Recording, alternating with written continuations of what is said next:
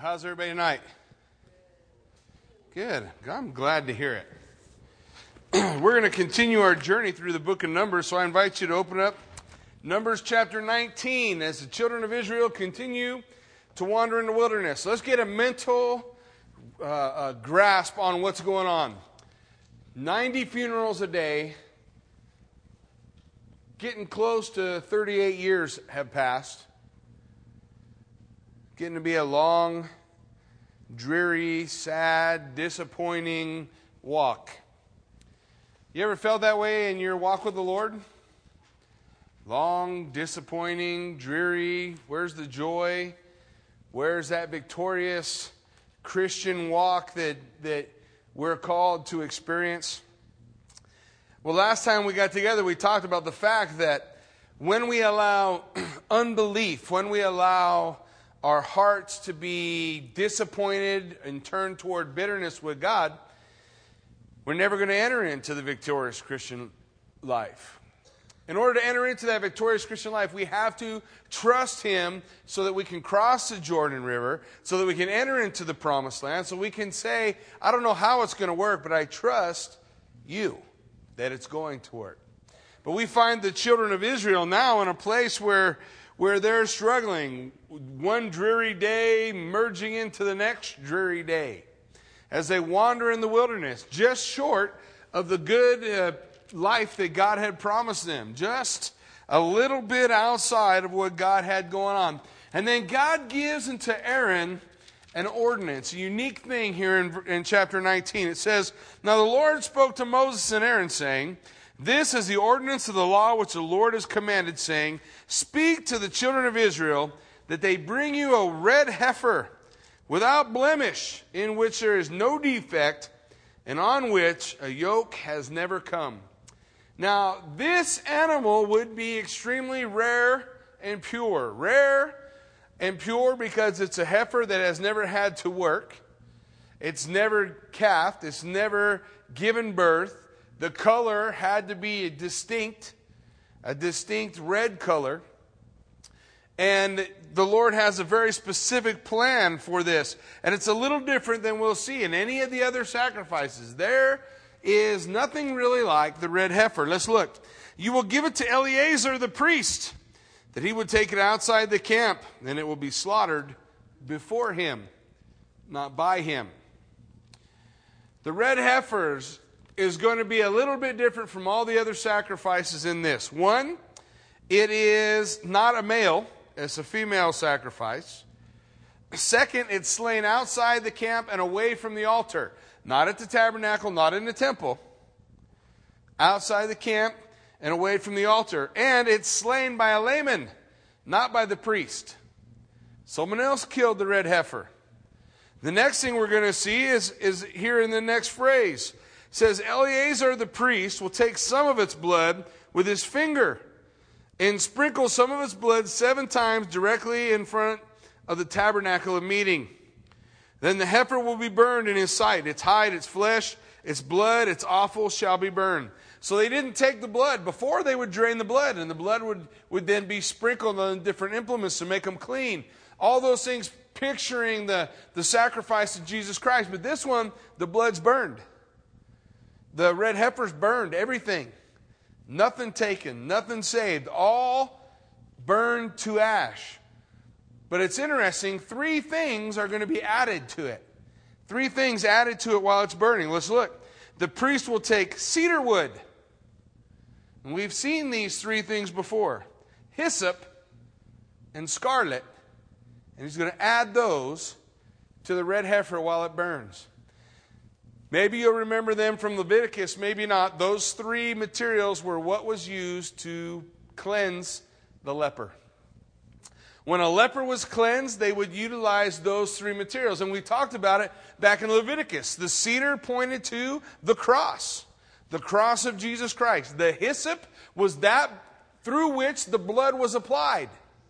So you have the cross that tool that's used to apply the blood of Jesus Christ, and the scarlet, speaking of the, the cleansing blood. These three things are going to be put into the midst. The priest will take cedar wood, hyssop, and scarlet, and cast them into the midst of the fire, the burning the heifer. And the priest will wash his clothes and bathe in water, and afterward he shall come into the camp. The priest shall be unclean until evening. Remember, anytime you touch something dead, unclean till evening. He's going to wash himself. It's called the mikvaot. All around uh, Jerusalem and Israel, you'll see them they're ritual baths. You and I would look at them like a baptismal today. The, they had stairs going down into them where they could be submersed, and then stairs coming back up the other side. So you went down into this living water, you were cleansed, ceremonially washed, and you exited the water clean, uh, able to enter back into the camp, uh, but not able to worship again until evening. Now listen. Listen to what else would take place. Then the man who is clean shall gather up the ashes of the heifer and store them outside the camp in a clean place, and they will be kept for the congregation of the children of Israel for the water of purification. It is for purifying from sin. The ashes of the red heifer were and are required to purify the, the priesthood. It's one of the things, if you go to Israel, you go to a place called the Temple Institute, where they've already built all the implements for the temple. Everything's ready. The high priest garments, uh, all the things that we've studied in the scripture, minus the Ark of the Covenant and uh, the ashes of the red heifer. Now, they are or have been doing a lot of research in regard to finding a, what quote unquote red heifer that will meet up to the standards. We know at some point they will because we know that a temple is going to be rebuilt. And, uh, and once again, the high priest is going to work the service uh, that he was required to do in the temple. So it's something that we see yet future, but listen, it points to this attitude of this cleansing. And I like the fact that that cleansing took place what, when you added the, the red heifer Red, everything red, all red things are pointing to the blood of Jesus Christ, shed to cleanse us from sin, just like the blood of the sacrifice was given to cleanse us from sin. We see it burned on the offering, consecrated, wholly given, nothing left out, nothing t- kept out. All of it burned down to the ash. We see the wood of the cross. We see hyssop. You remember the psalmist would, would, would pray a prayer, purge me with hyssop? Purge me with hyssop. Hyssop was, is, like a, uh, a sponge bush. It's really just a bush bush, but they use it like a sponge. They'd pull off a branch and they would dip that almost like a paintbrush, only not so bristly. They dip it down in the blood, and that's how the blood would be applied, whether to the doorposts, whether to the altar, whether in the tabernacle or the temple.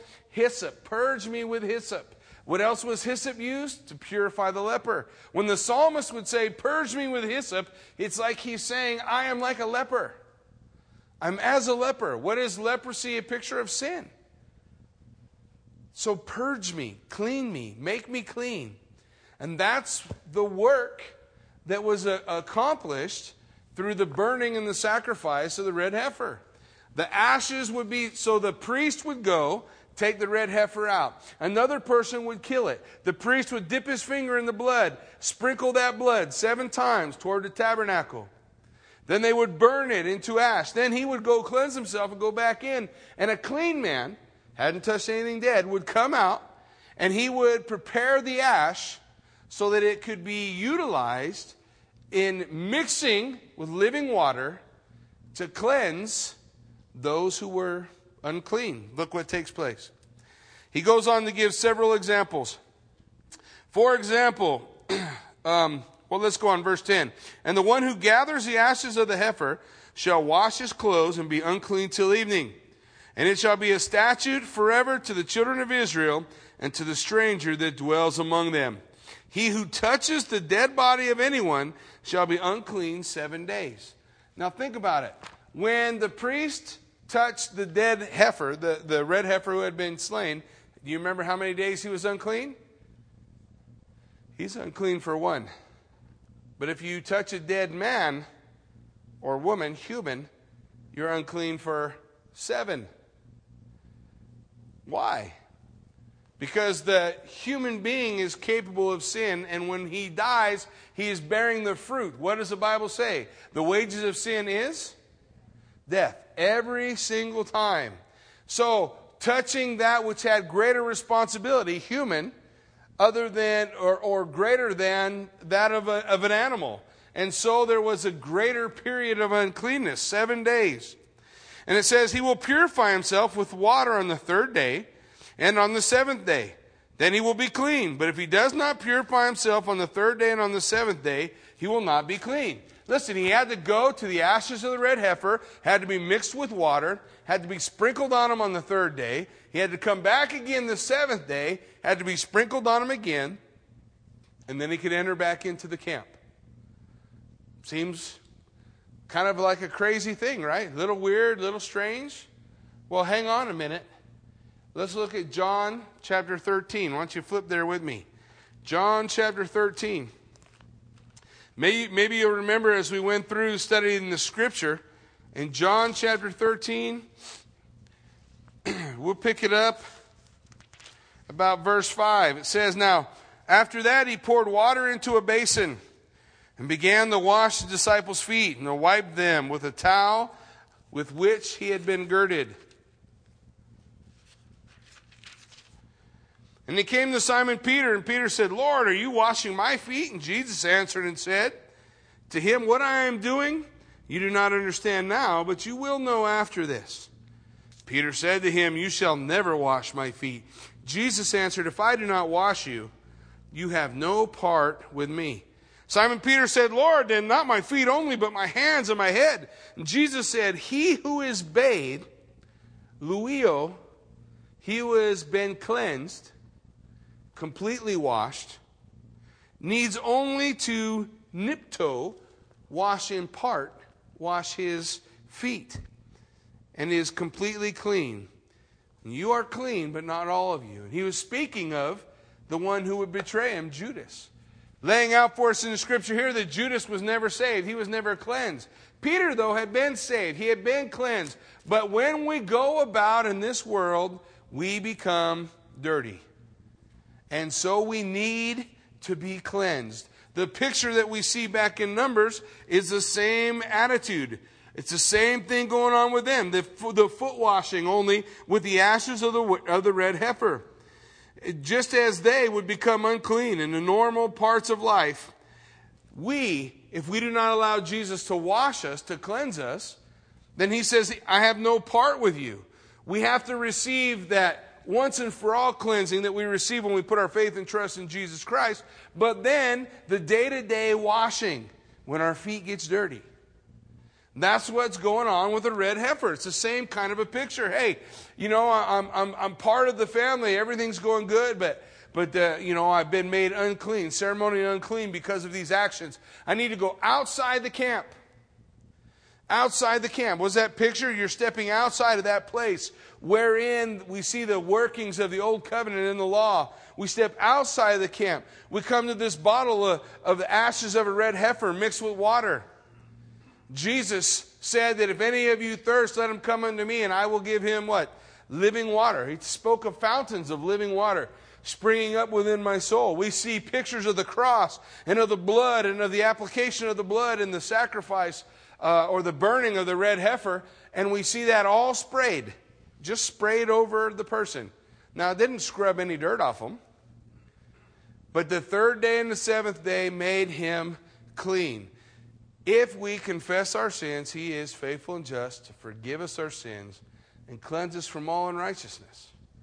The, the attitude, remember that where are they now? They're wandering in the wilderness. Why? Because they're bitter at God, they're angry at God, they're frustrated at God. Lord says, listen, you don't need to be totally cleansed. I don't need to start completely over, but you need to wash all this silly junk out of your life. And I'm going to give you a tradition to picture it part that you're going to practice. And keep in mind what's going on this period of time. How many funerals a day? 90. What's the opportunity for someone to come in contact with a dead body? Someone in your family died, you're going to touch them. If you're going to touch them, you're going to go outside the camp. You're going to be sprinkled with the, the ashes of the red heifer and with water and made clean, washing on the third and the seventh day and walking through the mikvaot. Look, he goes on to say in verse 13 Whoever touches the body of anyone who has died and does not purify himself defiles the tabernacle of the Lord. That person will be cut off from Israel. He shall be unclean because the water of purification was not sprinkled on him. His uncleanness is still upon him. Reckon the old man, what's the New Testament say? Reckon the old man how? Dead. Inside of us, we have within us two parts a Jacob and an Israel, the spirit and the flesh. We're to reckon the old man dead. Has the old man ever risen up in your life and, and, and brought about grief? There's no different when the old man raises up in our life and we listen to the dead man that's in us than there is to touching the dead body. I need to be cleansed. How am I cleansed? Confess my sins. I come before Jesus Christ, pictured in the, in the red heifer of Numbers chapter 19. Outside the camp. Where was Jesus crucified? Outside the camp.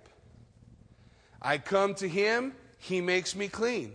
You remember Romans chapter 7? Paul would cry out, Who will save me from this body of death? Doesn't it begin to make sense what he's talking about? He's talking about how can I be made clean? I'm living dead. My flesh is dead around me, it controls me, it's part of me every single day. How can I overcome this body of death? But I thank God because of the sacrifice of Jesus Christ, we can be made clean. We can be made clean. Applying that same concept to ourselves. Now, in verse 14, he says, This is a law. When a man dies in a tent, all who come into the tent and all who are in the tent will be unclean seven days. Quarantine. Someone died in a tent, people were present, they were all quarantined for seven days. And every open vessel which had no cover fastened on it is unclean. Any open vessel into which something might have gotten to make the, the water or the meal that it held impure was declared to be unclean and would be taken outside of the camp. Whoever in the open field touches one who is slain by a sword, or who has died, or a bone of a man, or a grave, shall be unclean seven days. And for an unclean person, they shall take some of the ashes of the heifer burnt for purification from sin, and running water will be put on them into a vessel.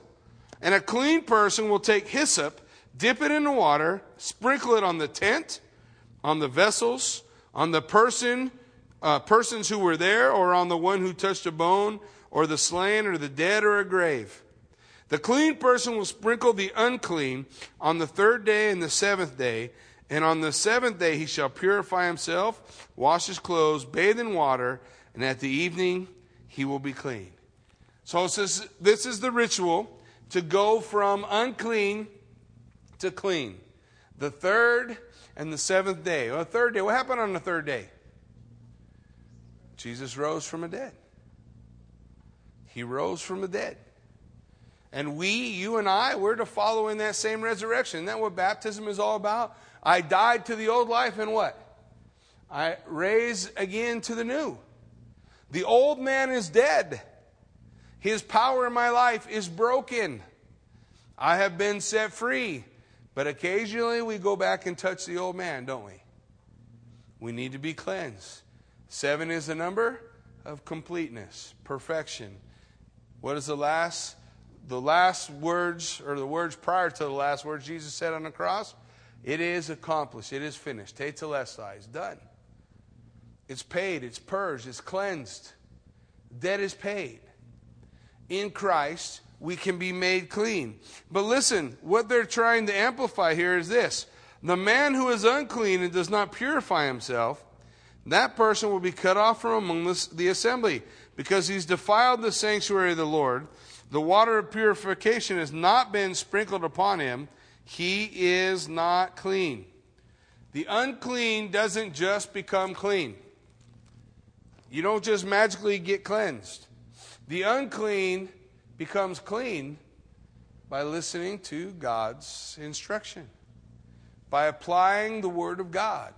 By taking the Word of God and applying it to my life. And I say, hey, I'm not just going to magically, you know, focus on being good and, and then suddenly become clean. There's something that I needed to do. I need to apply the blood of Jesus Christ in my life. I need to apply the sacrifice that Jesus made. I need to be purified by the washing of the water of the Word. Isn't that what the Word declares? Ephesians chapter 5. To be made clean by the washing of the Word. Jesus said in John chapter 17, Now you are clean by the Word that I have spoken to you. So it's applying, it's, it's taking the Word of God and allowing it to wash in our life, to wash over us, to make us clean. As you're, as you're looking at this, remember, as we were going through, uh, we've been going through Second Corinthians on Sunday morning. In Second Corinthians chapter 7, we, we kind of touched on this same subject. Second Corinthians chapter 7, Paul writing to the church at Corinth in regard to the same kind of thing. He said, Therefore, having these promises, beloved, let us cleanse ourselves from all filthiness of the flesh and the spirit, perfecting holiness in the fear of God. Does God still want us to be holy? Does God still want us to be clean? In 1 Peter, it says, Be holy as I am holy. In 2 Corinthians, he says, Therefore, let us cleanse ourselves. And we spoke on how do we cleanse ourselves? What's he talking about? All the promises that God has given us. How are we cleansed? The washing of the water of the Word of God. Applying the blood of Jesus Christ in every area of our life. Just as they went outside the camp and applied the blood of the or the ashes of the red heifer, we go outside the camp, come to Jesus Christ, confess our sins, and allow Him to wash our feet and make us clean again. It says in verse 21 it will be a perpetual statute for them. He who sprinkles the water of purification will wash his clothes, and he who touches the water of purification will be unclean until evening. Okay? And then he goes on whatever the unclean person touches will be unclean. See, unclean, uncleanness can be easily transmitted. Easily transmitted. All you had to do was touch someone else. But that which is clean, well, that's got to be sought out. Look what it says. And the person who touches it will be unclean until evening. Where would they seek out the cleansing? The ashes of the red heifer, picturing the application of the blood of Jesus Christ, the washing of the water of the word. In our lives, if we want to sit around and remain unclean, we can go throughout our day. We can watch TV, listen to the radio, do all the things we do, get stinking thinking. If we never apply the Word of God and the blood of Jesus Christ in our life, then we're going to walk around dirty. Pretty soon our minds are clouded. Our attitude is stinky. We become like the children of Israel. We're bitter at God about where we're at, and we're in the wilderness complaining. Or we can seek out that the cleanness that God wants in our life, found by the application of the blood of Jesus Christ and the washing of the water of the Word. The Lord said, those who sought me. By those who sought me, I was, I was found. Those who, who did not seek me, I revealed myself to. The Lord wants us to seek Him early, to, to pour over Him. Where are we going to find Him? You're going to find Him in the Word of God.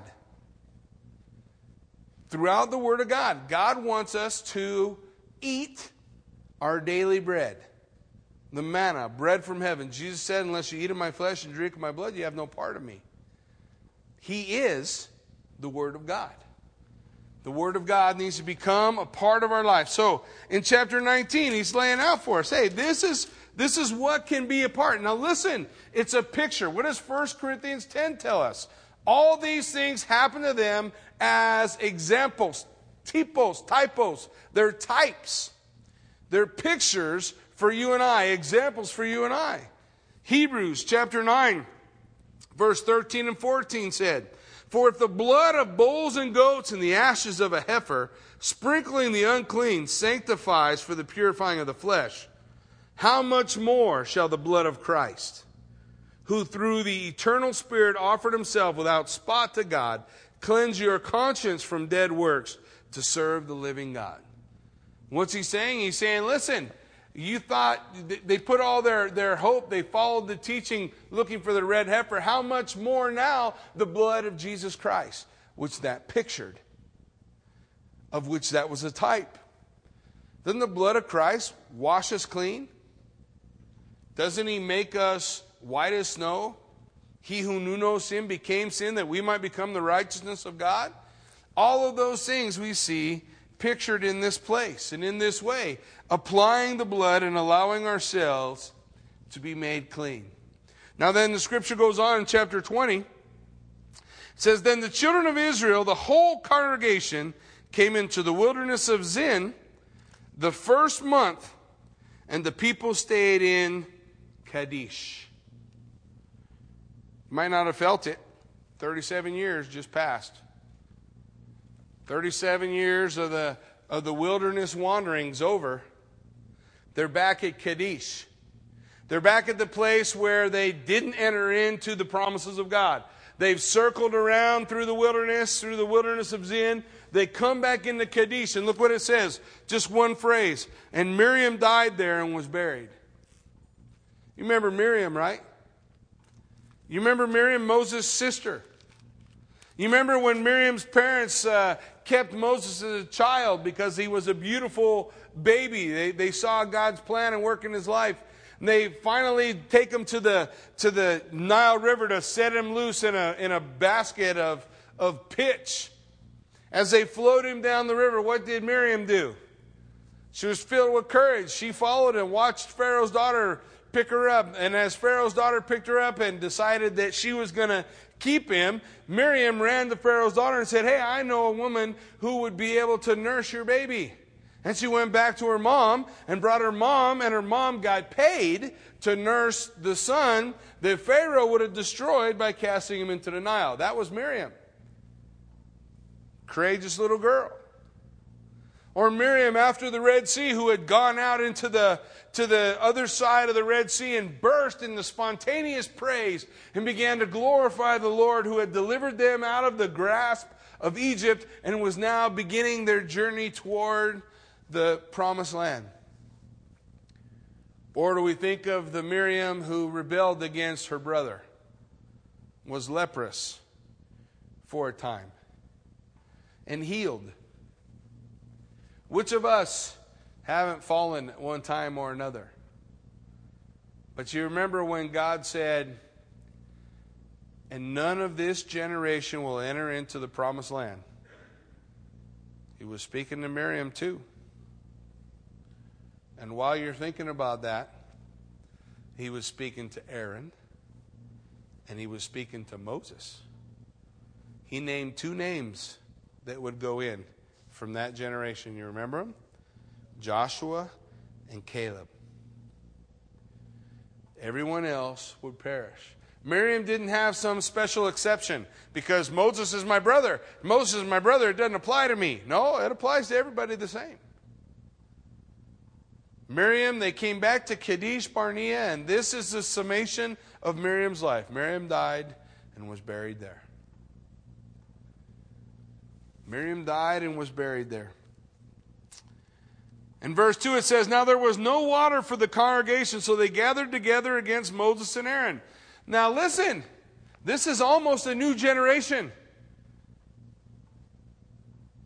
The Bible tells us the sins of the father are passed on to the son, to the, to the fourth generation.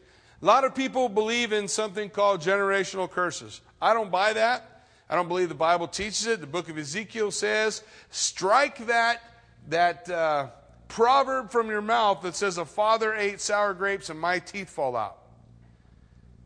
That's what the Bible says about generational curses.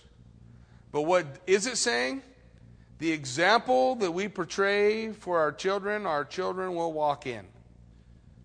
It's not a generational curse, they just watched you.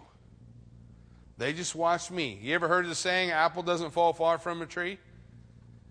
How many times have we seen our own children behave in the same way that we've behaved, doing the same things that we've done? And if your kids aren't old enough, don't worry, they'll get there. They all do. They all do. They all portray who we are a little bit better, and, and, and we'd, we would like if they would miss some of those things. But nonetheless, they will follow in those footsteps. Does it mean that they're not responsible for their choice? No, it doesn't mean that. And God's going to try to prepare this generation just as He prepared the one before it by showing His power, by showing His might, by showing His ability to deliver. What do we see Him doing? Falling back on the very same thing that their parents did. There's no water, so we're going to complain. and the people gathered against Moses and Aaron, and the people contended with Moses and spoke, saying, If only we had died when our brethren died before the Lord. Oh, you remember the rebellion of Korah? We have around 15,000 people dying about that time. We have the murmurings, different murmurings that took place, the quail that came, the, the different times where God brought his judgments. We've had 90 funerals on average every day for the last 37 years. They've seen people dying all over the wilderness. If only we had died before the Lord, it hadn't come to this hard place. But see, God wants to teach them something like He tried to teach their fathers before them. And that is no matter how hard the place you're standing, I am with you. Do not be afraid nor dismayed, for the Lord your God is with you wherever you go.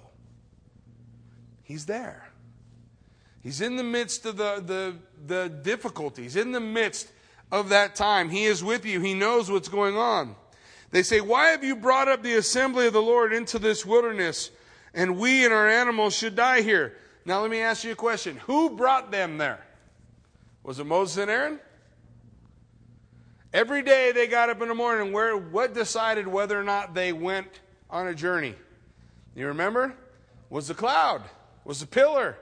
If the Shekinah glory of God moved, they followed the Shekinah glory. What's the picture? I want to be wherever God is. And if God's not there, I don't want to be there. I want to be where He is. Because where He is, I want to be in His presence. I want to be in that place where the blessing of God and the, and the covering of God are there. Have you ever wandered away from the, the blessings and the presence of the Lord and wandered around in the darkness on your own? Now the Lord says, I will never leave you or forsake you. He'll, he'll, he'll leave the 99 sheep and go find the one that's gone astray, right? But the picture is I want to be where God's presence is leading. Is that your focus still tonight? I want to be where God is leading. It's not about what man says, man does. No, God is in control. God is sovereign. You either believe it or you don't. Something in this world is, is upside down. If it's upside down, folks, it's upside down because God said it needs to be upside down right now. He told us what was coming and what would take place. We know the end from the beginning, right? God is in control. We want that presence. We want to be in that place with the Lord. So they're complaining. Why have you made us come up out of Egypt to bring us to this evil place? It is not a place of grain or figs or vines or pomegranates, nor is there any water to drink. I thought you said we were going to a land flowing with milk and honey. What's up? There's not milk and honey here. Why are they not in the land of milk and honey? They didn't trust God. If they trusted God, they'd have been there. Sometimes it's good for me to remember when I find myself in the wilderness and and bitter and angry and frustrated that the reason I'm bitter, angry, and frustrated and in the wilderness in the first place is because I'm not trusting God. If I trust God, I won't be bitter, I'll have joy. I won't be frustrated by my circumstances because all those circumstances pass through the hands of a God who loves me. And it's for my good and His glory. Period. Always true, never not true. So we trust Him. Well, how can I trust God? I, I've lost everything. So? Trust Him. He is everything. Either He's your everything or He's your nothing. He's not, He's my something. He needs to be central, focus. It needs to be what we're about. They're saying, no, we're not in the promised land, but you're not in the promised land because you chose to wander. You chose to, to just be out in, in the middle of no place. You chose not to, uh, to believe and trust God. So Moses and Aaron went from the presence of the assembly to the door of the tabernacle of meeting. What they do? They fell on their face. Moses and Aaron constantly going before the Lord in prayer for everything. That's a good place to start. I wish they'd have spent more time there on this particular day. However, they were constantly falling on their face before the Lord. Oh, my boss said that uh, I'm going to lose my job, or they're going to take away my house, or my car broke down and I don't know whether to fix it. I don't know what to do. Then fall on your face before the Lord and seek Him. And when He directs, when He tells you, or guides you, or leads you, or speaks to you through His Word, then move. Otherwise, you stay there in His presence and await on the Lord. Wait on the Lord, and He will guide, He will direct just like he did Moses and Aaron. God speaks to them and tells them what to do. They seek the Lord, God shares with them. It's no different today. No different today. I seek the Lord. I don't know what to do. I, I'm really troubled about this or about that. And I spend time with the Lord in the morning. I spend time reading His Word. And I spend time on my knees. And I'll spend time in worship. And the next thing I know, I know God's voice speaking to my heart, either through His Word, through worship, through prayer. I I know that I know that I know that God's directing me. That He's showing me a direction, giving me the, the idea. I know that idea that just popped into my head didn't come because I'm so intelligent. It came because the Lord is answering the prayer. Seek Him. Seek Him. We've been talking and, and praying, and I'll continue to pray that God will bring revival in our community. But how's that going to come? Revival will not come on a church that's not on its knees. Will not ever happen. You can wish for it, but if you're not praying for it, it's not coming. It's not coming. We have opportunity, you know, I've shared with you guys a couple of times where is on a wall 168 slots in a week. 168 hours in a week. All we're asking for is one. One out of 168 hours. That's not even a tithe. Just one hour out of 168 to pray. What do I pray for, Jackie? If you can't think of nothing else, pray for revival. Pray that God will move, that God will pour out His Spirit upon His church, that, that things can, can that people's eyes will be turned toward Him. If things are going to get uglier before they get better. I think things will get better when we see Jesus. Until then, I'm not sure things are going to get better. I'm not sure things are going to turn around and go back to how it used to be. I think we've made a choice and we're headed down a road in opposition to what God wants to do with our nation, with our country. And I think the church, in a lot of ways, is in the same place especially the church in America. Do a little bit of traveling and see how the church looks in another country, third world. Watch how they worship. Watch whether or not they're at it, they're, they're on their knees for the Lord. They need to send missionaries to us, not the other way around. Because we need revival to flow through. How's that revival going to come? Just like it comes for the children of Israel. Moses and Aaron on their face. The children of Israel on their face before the Lord, desiring, seeking, wanting to have God move in, in a mighty way in their life. So here this new generation is complaining. Here this new generation is all bummed with Moses and Aaron. So Moses and Aaron fall on their face before the Lord, and then the Lord spoke to Moses. And he said, Take the rod, you and your brother Aaron, gather the congregation, speak to the rock before their eyes, and it will yield its water. Thus you shall bring water for them out of the rock, and give drink to the congregation and their animals. God sound mad? Doesn't sound mad. Speak to the rock. Speak to the rock, Moses. You're going to complete a picture. Speak to the rock. Let's look. 1 Corinthians chapter 10 gives us a little bit of insight on this particular uh, section of Scripture.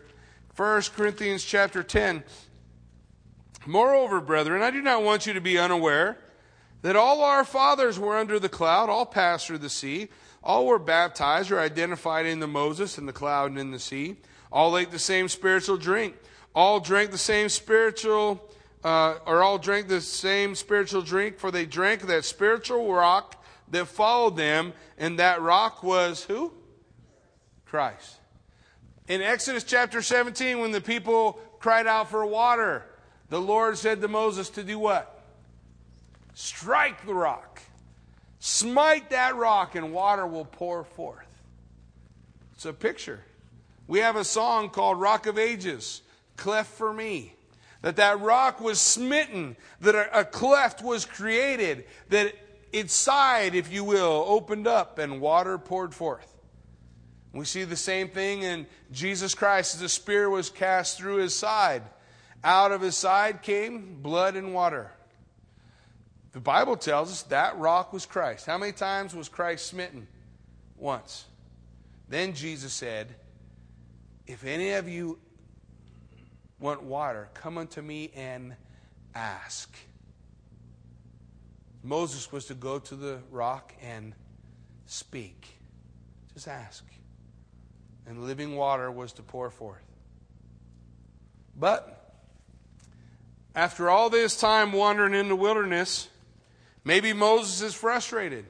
The psalmist tells us in Psalm uh, 106 that the people drove Moses into this frustration. But listen, the Bible tells us that the loss of self control is evident of not walking in the spirit, but walking in the flesh, touching the dead man, being unclean. Anything good going to come out of that? Unclean doesn't make clean, short of going and applying the blood of Christ and the water of the word in their life. They walk around unclean. Here we see Moses, his attitude going south. He's told to speak to the rock before their eyes, and it will yield its water. Thus you will bring water for them out of the rock and give them drink to the congregation and to their animals. So Moses took the rod from before the Lord as he commanded him. Okay, so far so good. He's doing what God said. And Moses and Aaron gathered the assembly together before the rock, and he said to them, Wait a minute, did God tell him to talk to the people? Who was he supposed to talk to? Just speak to the rock. Speak to the rock. What does the Bible say? Cast your cares on him, for he cares for you. The Lord says, when we come him, when we seek, when we lay our our uh, uh, supplications before Him. He says, I know what you need before you even ask. But yet He wants us to come to Him, to speak to Him, to have this relationship. Moses, come and speak to the rock. But Moses finds himself frustrated. He, he sees the people and he's frustrated that another generation maybe is going in the wrong way and complaining but he's walking in the flesh and not in the spirit. In the last 40 some years, how often have we seen Moses do the right thing? A lot of times, right?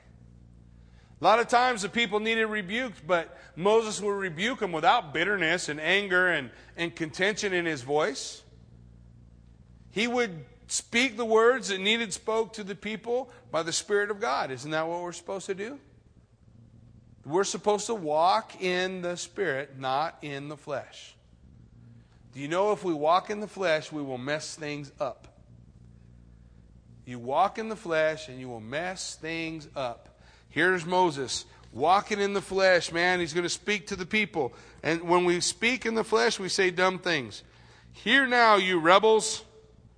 Must we bring water for you? What did he just say? What exactly does Moses have to do with water coming out of the rock? Nothing. God could just make water come out of the rock. Has nothing to do with Moses, but how does he represent this situation?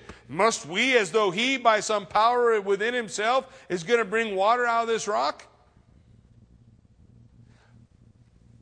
Moses, in Scripture called the meekest man, is going to fall in his strongest area. And he's going to step out not in meekness, but in an attitude of pride. Abraham, the father of faith, faith was his strongest his strongest character, yet by faith or in faith or from faith he fell.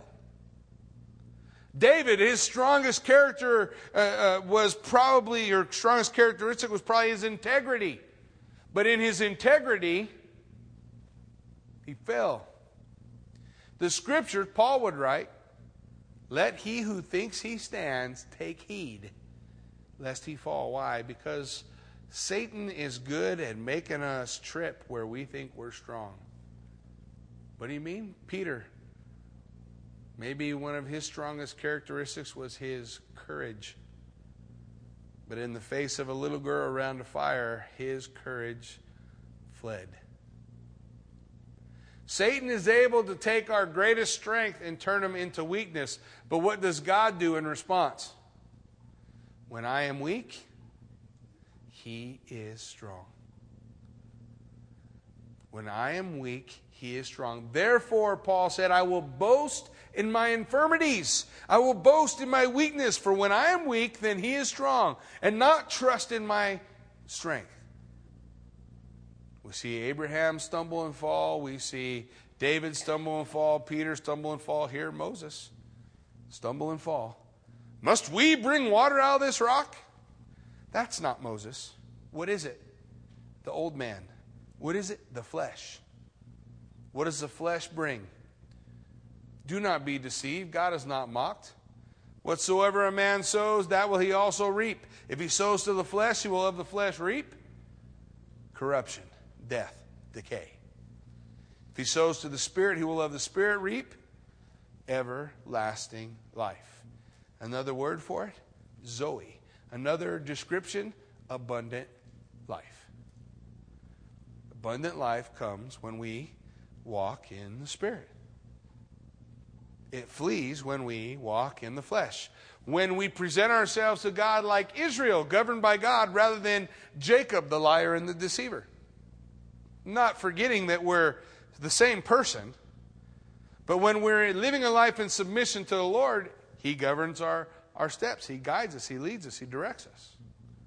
That's the attitude that we want to come to the Lord with. Must we bring water for you out of this rock? He's over magnifying his own role. And then Moses lifted his hand and struck the rock twice. Once was bad enough. He struck the rock twice with his rod. And what happened? And water came out abundantly, and the congregation and their animals drank. What was Moses? Disobedient to God. He misrepresented him. In Deuteronomy, Moses is going to give to us several of the sermons, his sermons, his final words to the children of Israel before they go in the promised land. Very cool book. Excited about getting there. We'll, we'll break it down a little bit more when we get there because Moses is going to share a little bit about this, this circumstance in his life and, and you know, what that was all about and an opportunity to teach those who are going to go forward not to make the same mistakes. Isn't that what we want? I don't know about you. I don't want my kids to do the same dumb things I did. I'd like to see them learn. I'd like to see them learn from those experiences. But what happened here is water came out. Why? Why did water come out? What happens when, when the water pours through and water comes out of that rock? And maybe everyone looking on, they think, oh, wow, you know, the, the water came out. So I guess Moses did right. What does the water come out tell us? Just because something works doesn't mean you're doing it God's way. Just because it works doesn't mean it was God's way. For in the flesh, no man can please God. Can only please him by walking in the Spirit. We can only please Him by living a life of faith, not by sight. We can only please Him when we live our lives utterly and completely and totally submitted unto Him. We want God to do His thing. And we also want to understand that, that we don't want to go around and build our theology on events. Well, Moses beat the rock twice and water came out of it, so that must be right. Uh, nope. It's not. Well, a lot of people are going to that church, so they must be doing something right. Really? I'm sure a lot of people are, are going to a church that Satan attends. He may even preach at it. The Bible says in, in the last days, men will despise a proper theology and teaching of the word and pile up for themselves teachers that tickle their ears. Oh, I like this. I like that.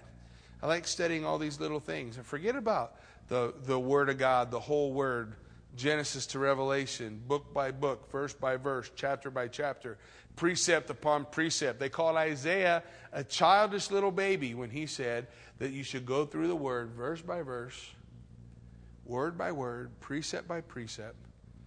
Oh, that's childish. If you're really special, you'll like this or you'll like that or you'll want this special kind of teaching or, or that special kind of teaching, but what the Word of God calls for. Paul says, I have not shunned to declare to you what? The whole counsel of God. Word by word. Every word viable and important. Teaching us, helping us learn, to grow, to do what it is that God wants us to do.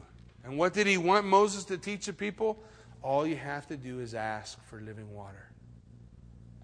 All you have to do is ask. But Moses was disobedient to the Lord. Disobedient to the Lord, so the Lord spoke to Moses and Aaron and said, Because you did not believe me, you did not trust me, even though you said what would be right is if the people got reamed. The people need reamed. They need told what's up. You ever felt that way? Hey, you know what? This guy just needs to know that what he said or what he did is not right. If God hasn't told you to speak the words, you'd be better off just being quiet. God never told Moses to speak. I'm sure Moses felt after 37 years of hearing their grandparents and their parents complain, I'm done with this generation. I'm going to straighten them out. I'm going to tell them what's up. And I'm going to explain to them what side of the bread is buttered on and how good things are. And he just let them have it. Only what was that? That was his flesh. And nothing good comes out of the flesh. Paul said, I know that in my flesh nothing good dwells. Do you believe that? Because if I lean to my flesh and I start saying, well, they, they, just need to know what I think. Really? Where does it say that? Where in the Word of God does this say you have to tell people what you think they need to hear? Doesn't say it anywhere. And it led Moses to a very lousy place where God says, now you can't come in. And what is the problem? Number one problem? You didn't believe me. Moses, you didn't trust me. You thought the people needed hollered at. I told you, just speak to the rock. Just trust me, Moses. Trust me that I know what I'm doing. When we don't trust that God knows what he's doing, then we are walking in unbelief. And I think we need to recognize that in ourselves. I got to recognize it in myself. I can paint it all kind of different pictures, can't we? Can't we make it look all nice? Can't we make our sin look not so bad? And someone else is all screwed up? Well, the reality is, I, I have the same issues I got to work through. I got the same thing going on in my life. He says here, the number one thing, you didn't believe me, and the second thing, you didn't hallow me. You didn't present me to the people holy. You misrepresented me. I wasn't mad. But you, you represented me as though I was mad. The Bible says, Let not many of you become teachers, for they fall under a stricter condemnation. What's that stricter condemnation? God expects you to rightly represent who He is. Not who you think He is. When we give out the water of God's Word, it should be pure. It shouldn't taste like the rubber of the hose. If it tastes like the rubber of the hose, there's too much of Jackie mixed in it, and it needs to be pure. God needs to be hallowed. He is holy, perfect, right, and just. And if I don't understand how something should work out, the problem's not with God. The problem's with me. Moses, you didn't believe me. You didn't trust me. And you didn't hallow me. You didn't present me holy to the people. You misrepresented who I am. Therefore, you will not bring this assembly into the land that I have given them. You're not taking them in. All this generation will perish. The last one to perish is going to be Moses. He's going to die in the wilderness with his people. Because Moses was still an imperfect person used by a perfect God. He was not more righteous, more holy than all the other people who died in the wilderness before him. He struggled with the same things we all do. We can't ever forget where we come from or what's going on. Moses, representing the law, could he take the people into the abundant life? Nope. Miriam was called a prophetess. Could she take the people in? Nope. Aaron, the priest, could he take the people in? No. Who takes the people in? Yeshua. Yehoshua. Or we say it this way Joshua.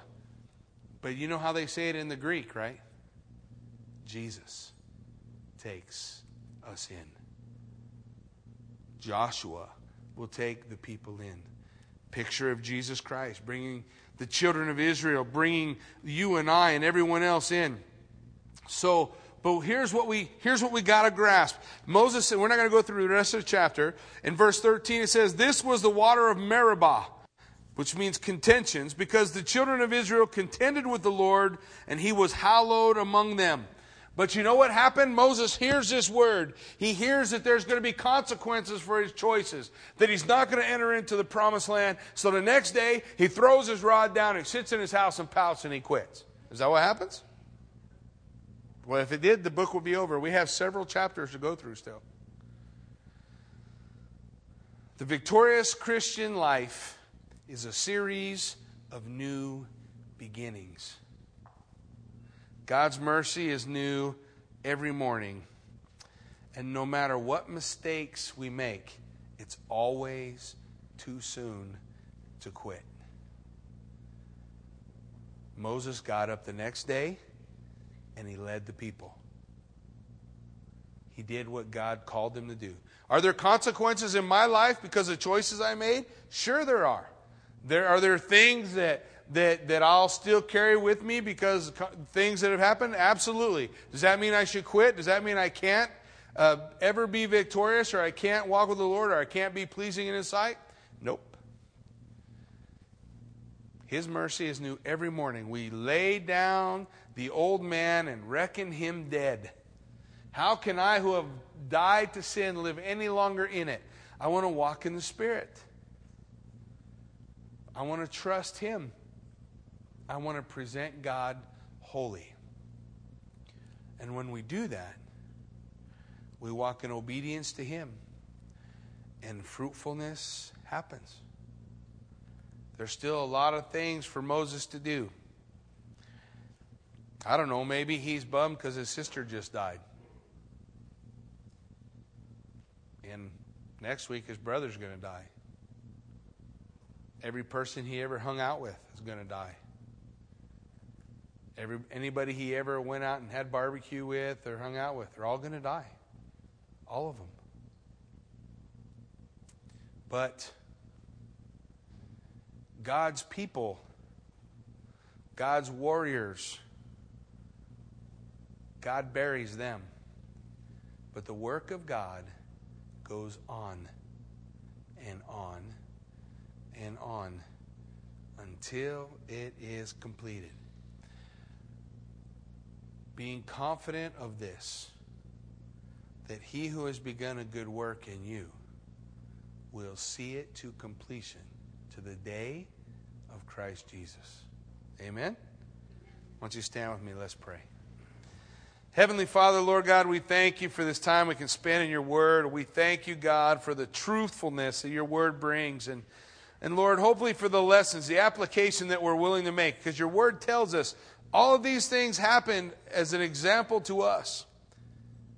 And 1 Corinthians 10 goes on to say, and with most of them you were not well pleased. With most of them, they, they didn't make it. They didn't, they didn't enter into all that they could be. I don't want to I don't want to stand before Jesus. I don't want to stand before you, Lord, and and not have you be pleased with the life that I lived out for you. I know it's not going to be perfect. I just pray you give me the the willingness when I fail, I stand back up, dust myself off, pick up my rod, and move forward in the things that you've called me to do until the day that you put me away. And on that day, God, more than anything else, I want to hear, Well done, good and faithful servant, not what a disappointment. Your life could have been something else. It's never too late. It's always too soon to quit, but it's never too late to have a new beginning. For the victorious Christian life is filled with new beginnings. Oh, but I messed up. I, I, I, didn't make the right choices. Well, great. We have the ashes of the red heifer pictured in the blood of Jesus Christ, shed on a cross for my sin. And when I'm cleansed by Him, all I have to do is come to Him and confess my shortcomings and my sins to be made clean. And to enter back into the camp, into a relationship, into, into that place where God can use me however many times it takes. God, do your work in our lives. Father, bring upon this community in our lives. God, it's got to start here. Bring it to me. May we fall down before you on our knees, broken, so that you will raise us up. Your tools to do a work that you're calling to be done. And may we trust that the things that are going on in our life are not haphazard or controlled by our boss or some crazy guy living on the block or some guy around the corner, but that the things that occur in our life come through the hands of a God who loves me, who is sovereign, who is in control, and who is saying to me in the circumstance, in the storm, trust me, believe. Believe that I know what I'm doing. And wait upon the Lord that our strength may be renewed. Father, we ask that you would pour out your Spirit upon your church. God, that you would equip us that we might be bold witnesses for you, but that we, like your Son, would not allow one word to pass from our lips that's not a word that God once spoke that God's not leading us to say. May we, like your son, say, we speak the words that God tells me to speak. Well, the Word of God tells us, let no corrupt word proceed out of your mouth, but only that which is necessary for edification, that it may bring grace to those who hear. May we make a choice to be obedient to what you're telling us to do, what you're calling us to do. When you call us to confront, Father, may we do it the way Moses had done it in the past, not with anger, bitterness, contention in our heart, but just walking in the Spirit and allowing God to direct. And when God calls us to be quiet, May we learn the beauty of silence and let God do His work. tonight, if God is calling us to speak to the rock, may we not beat it like Moses did, but just speak, and from it will rivers of torrents of living water pour into our lives. All we have to do is ask. He was slain once for all. Now all we need to do is speak. Father, move among us in a mighty way as we lay this out before you in Jesus' name. Amen.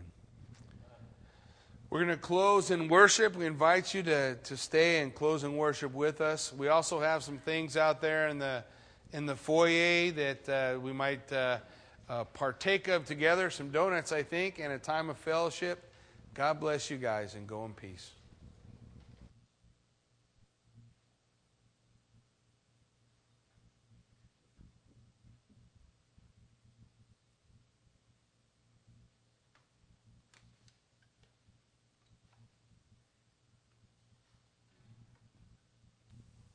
Amazed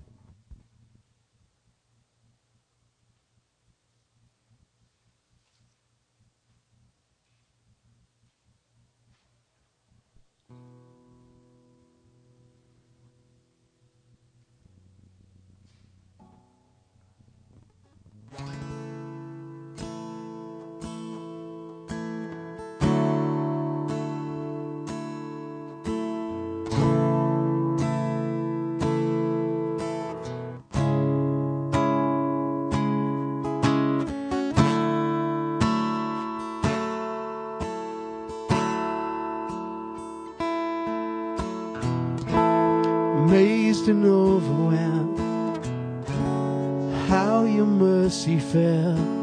Change your heart as hard as mine. I tried to turn away, deny the hand you gave, but you refused to leave my side. Wonderful God wonderful God, wonderful Savior, wonderful love. Who could compare? None can be found. Wonderful Savior, wonderful God. Undeserving grace you stole my heart away. Forever I am yours, my King. The beauty of your strength, it draws me once again. Stand before you now and sing. Wonderful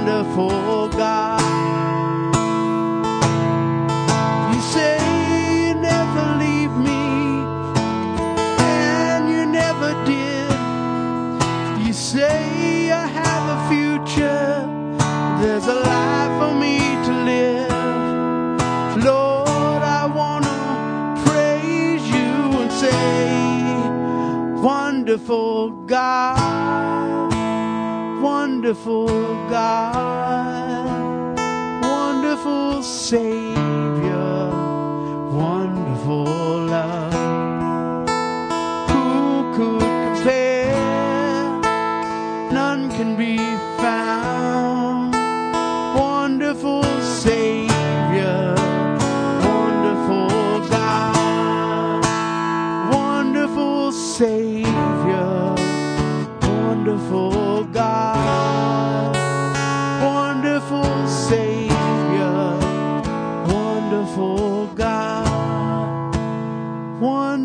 Savior, wonderful God, wonderful Savior, wonderful God, wonderful Savior, wonderful God. Lord,